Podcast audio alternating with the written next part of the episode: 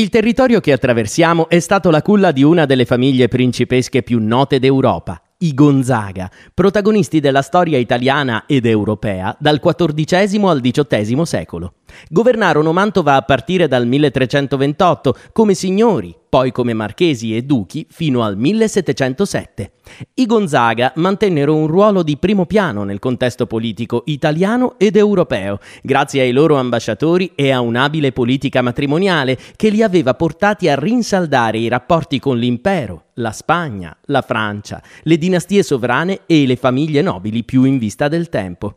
La famiglia diede i natali a due imperatrici della casata degli Asburgo, una regina di Polonia, un santo, a dieci cardinali e a dodici vescovi della Chiesa cattolica. La grandezza di questa famiglia è anche legata al suo mecenatismo. I Gonzaga infatti hanno promosso al più alto livello e per diverse generazioni la vita artistica e culturale.